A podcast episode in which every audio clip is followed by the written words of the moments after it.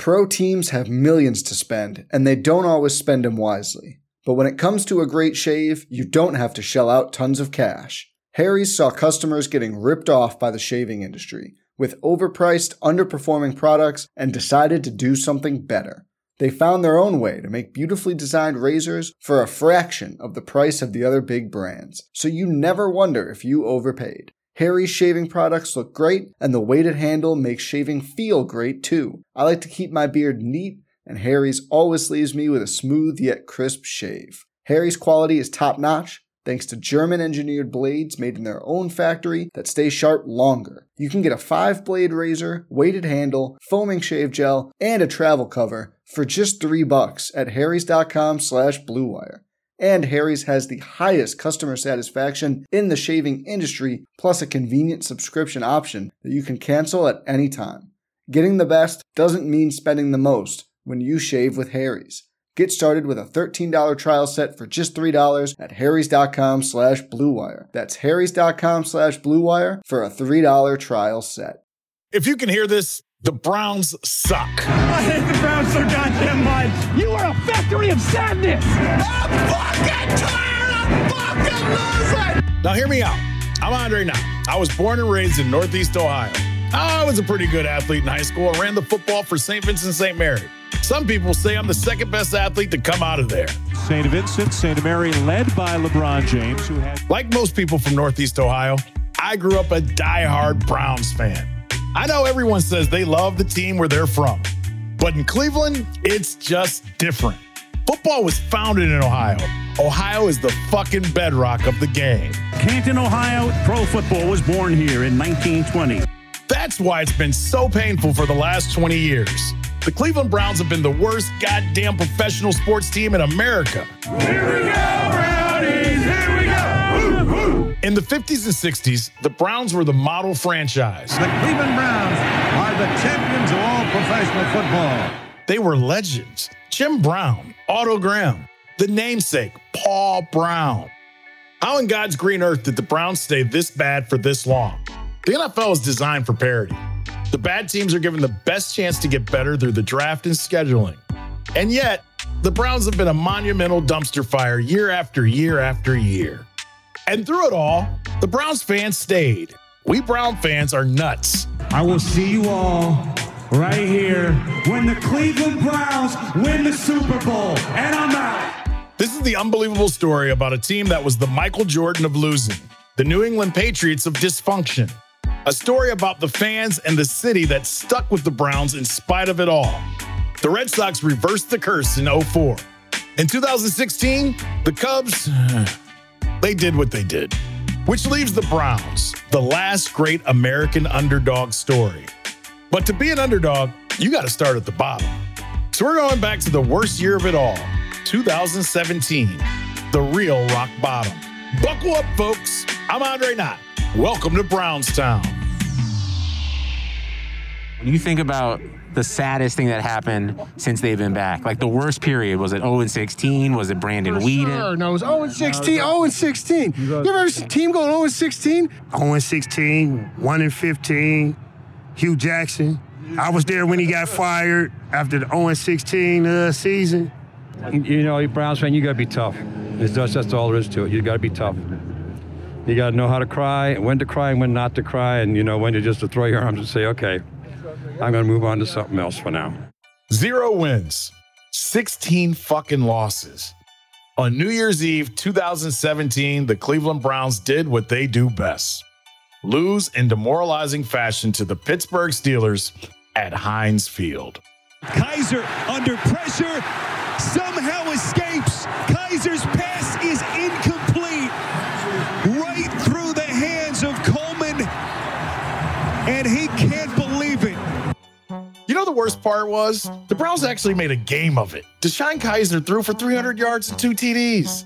Josh Gordon stopped smoking long enough to rack up 115 yards receiving. And the Browns even got within four points after making a field goal. Don't get me started on field goals. From Parkey. Fuck! Is no good. God damn! Longtime voice of the Browns, Jim Donovan, knew nobody was enjoying the games. But he was still trying to keep fans from turning off the radio and running towards the 480 bridge. Maybe this will be the day. That was the attitude that you always took. And you never know what's going to happen. You never know what's going to happen in a game. Even when the Browns are 0 16, it's not predetermined. Things can happen and they can win the game. You have to be prepared for that. But you have to be honest too. I mean, if it's not going well, you have to be able to say it's not going well. Believe me. And that day, it did not go well. They crushed our dreams. Football infamy for the 2017 Cleveland Browns. Other teams have gone winless. The 1976 expansion Buccaneers had gone 0 14. The 2008 Lions had gone 0 16. But this time, going winless just felt different. The season before, the Browns also went 1 15, meaning they had the lowest two season win total in NFL history. This was an historic rock bottom. Yet, Browns fans stuck around. It's hard to articulate how much Browns fans love this team. Former Browns special teams ace and Cleveland demigod, Josh Cribbs knows all about it. I understand the diehard nature of the fans. It's almost as if if we didn't have no sports teams, everybody would just cease to function. They'd be like, why why do I why should I work? It'd be like a town that the mill runs dry, the factory ran dry, so everybody gotta leave town. And that's I, I feel like that'd happen if all the sports team left. It's like the streets would be meaningless here in Cleveland because this is such a a fandom town. You live and breathe for your sports team. And despite losing his last game and all other games but one in 2016 and 2017, head coach Hue Jackson somehow kept his fucking job. When I say Hue Jackson, what do you mean think about? Hue Jackson trash. Why didn't they fire Jackson? Well, basically, ownership had tried that before. I mean, they fired everyone coaches, GMs, presidents, nearly annually. The fans were sick of new faces, and it would seem the devil they knew was better than the devil they didn't. They even extended Jackson. But honestly, we would need a whole other podcast to talk about that decision. To be fair to Hue, and that's tough, everyone was on his bandwagon in 2016 when he was hired away from the rival Cincinnati Bengals. We got the right guy for the Cleveland Browns. Um, he is smart, he's tough, he's confident, he's competitive. Um, he's been a head coach before, and I think he's going to be a great head coach for the Cleveland Browns. Browns owner Jimmy Haslam thought he made the right choice. That's why he made it. But so did others. ESPN and SB Nation ranked Jackson as the best coaching hire of 2016. Fans, like Cleveland based comedian Mike Polk, were enthusiastic as ever. This fan base doesn't help when we're making these hires. You know, like we were excited about Hue Jackson. We liked, you know, and who wouldn't? He's a good story and he said the right things and stuff like that. But uh I he depresses me. I honestly can't even I can't. He bums me out, man. Like he's he's so transparent in his insecurities and what he's trying to do all the time and he's not getting away with anything and it's just embarrassing to watch. What the fans didn't know was that Hue Jackson had been set up to fail. You see, Jackson had been hired by then VP of Football Operations Sashi Brown, who everyone kept saying is an analytics guy, like Brad Pitt in Moneyball. And Sashi immediately start tearing the team down to the studs. It was the NFL version of Sam Hinkie's Philadelphia 76ers process. What the process does is it builds in a failure period to maximize draft assets, which was a great idea for the Browns, who had proven to be very good at failing. The one small problem with this plan was nobody told Hue Jackson anything about it. What I was told is that football was going to lead analytics. And to me, that was never the case. Analytics led football. That was from an interview with BNC News, but you're going to hear a version of this story a lot. Browns ownership, sometimes accidentally and sometimes on purpose, pits their front office against their coaching staff, or their coaching staff against their quarterback, or the coaching staff against the fans. This time they had Sashi Brown's burn it to the ground strategy versus Hue Jackson's trying to prove he was a viable head coach. Pat McManamon knew what would win out because the roster was fucking awful. If you remember the game in London they played, they lost to Minnesota. And in the post game, he very matter of factly stood at the front of the room and, and said, you know, we, we, we were in it for a half, then we made some mistakes. And, you know, the way this team is, we got to be perfect to have a chance to win a game. And when he said it, I said to myself, yeah, he's right. This roster is so bad that they cannot afford a single error. And I think that the players on the team who've been around a while understood that they had given him a roster and get, tried to tell him to win with one hand tied behind his back. Now, could he have won three games? Yeah, sure. You know, but is the town or is anyone going to be any happier if he's three and thirteen? No. I don't know, Pat. I think the fans may have been happier. That was basically their average number of wins over five previous seasons. You might have rather won two. Three and 13 means you're fired, but 0 and 16 means you're fired and never head coaching again. Hue's pain was Sashi's game. 0 and 16 was going to plan, Sashi's plan. If you think about it that way, the Browns had a great season. Absolutely fucking not. Hey, man, you got to give me something.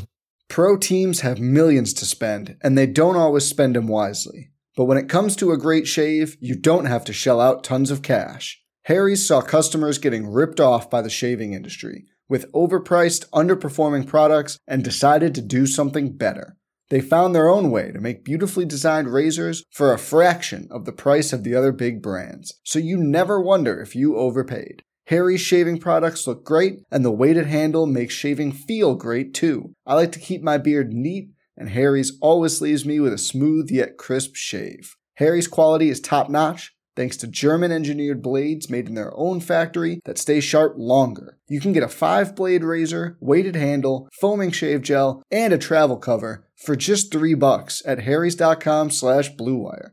And Harry's has the highest customer satisfaction in the shaving industry, plus a convenient subscription option that you can cancel at any time. Getting the best doesn't mean spending the most when you shave with Harry's. Get started with a $13 trial set for just $3 at harrys.com slash bluewire. That's harrys.com slash bluewire for a $3 trial set. I wasn't the only fan looking for something positive to take from a garbage year. Browns fans planned a perfect season parade. They trudged through the slushy streets of Cleveland on January 6th in six degree weather, celebrating being the best at being the worst. This pissed me off. I don't know why it hurts so much. NFL Red Zone's Andrew Siciliano sums it up. I mean, 0 16, it was effing brutal. But I hate the woe is me shit. Okay. Like the people that showed up for an 0 16 parade saying, oh, well, we deserve to let our voices heard. Yes, you do. Always let your voice heard. Okay. But stop dealing into the 0 16. Oh, it's the Browns. Like we suck narrative. Stop it. I hate that loser attitude. And I want Browns fans to move past that. No matter how the fans or the media felt, the team now had the number one pick in the draft, a bunch of other picks to make, and a ton of cap space to burn. It was easy to look up because there wasn't any further down to go. But there was one last embarrassment waiting for Cleveland before they could flush the 2017 season. A promise made the season before that would haunt their head coach. If we're sitting here a year from now after another 1 in 15 season. Again, I can't do that. What would that? I can't do that. And we're not going to do that. So and we can stop right there. I'm not doing that. You're not talking about it. no, I'm not. We're not. I'm not going 1 in 15. No. Well, I'll be swimming in the lake over there somewhere. so that's not happening. In 2016, Hue promised to jump in Lake Erie if the team went 1 in 15 again. You know, the lake fed by this river. The Cuyahoga River, as it reaches Lake Erie after a 100 mile twisting and turning journey from its headwaters, is an exhausted stream, abused and misused by man and his machines. The 1969 river fire actually led to the creation of the Environmental Protection Agency. So I guess what I'm saying is, you're welcome, America. Anyway, the stakes were high for Hue. And as we just recounted, he won no games. So on June 1st, 2018, he made the plunge. Three, two, one, let's go! For safety, or maybe just out of sheer embarrassment, the Browns wouldn't tell anyone where he was jumping in the lake. But news crews found him anyway, just in time to catch Jackson's whole ass hanging out of his trunks after he dove in. In a way, Hue's ass felt like a symbol of the problems of the Browns organization laid bare. And while it wasn't all his fault for sure, Jackson lost 11 of 12 games that were decided by seven points or fewer. So, still probably a bad head coach. But in the end, this was the ultimate football futility. Browns journalist and historian Terry Pluto knows that sucking is the Browns' most prized tradition. What every new regime didn't realize is that when you come in, you inherit the sins of the past. And on top of it, you are almost blamed for it, even though you weren't here. It didn't take long after the initial hope that this will be different. All of a sudden, the list of sins would go next to your name, most of which you didn't commit. You know, well, they messed up some too. But again, they always inherit the sins of the past. It's this chain of events, the mistakes that snowballed out of control, the ever increasing fan impatience to be good, the vast list of names who have come through the turnstile at owner and head coach and GM and quarterback that tells the story of the Cleveland Browns and why us fans still love them after they have sucked beyond all reason for 20 seasons. They say tragedy plus time equals comedy. If that's the case, the Browns are the funniest sitcom of the last 20 years. But in order to enjoy the show, you got to go all the way back to 1995 to the original Sin. Do you remember where you were when Art Modell took the team away? Yes, I was in Iraq. Oh wow. I, I was the worst day of my life, and I was in Iraq. like, were there other Browns fans? Oh yeah, we cried. Grown men in Iraq crying when he took that team out of here. That's next time on Brownstown.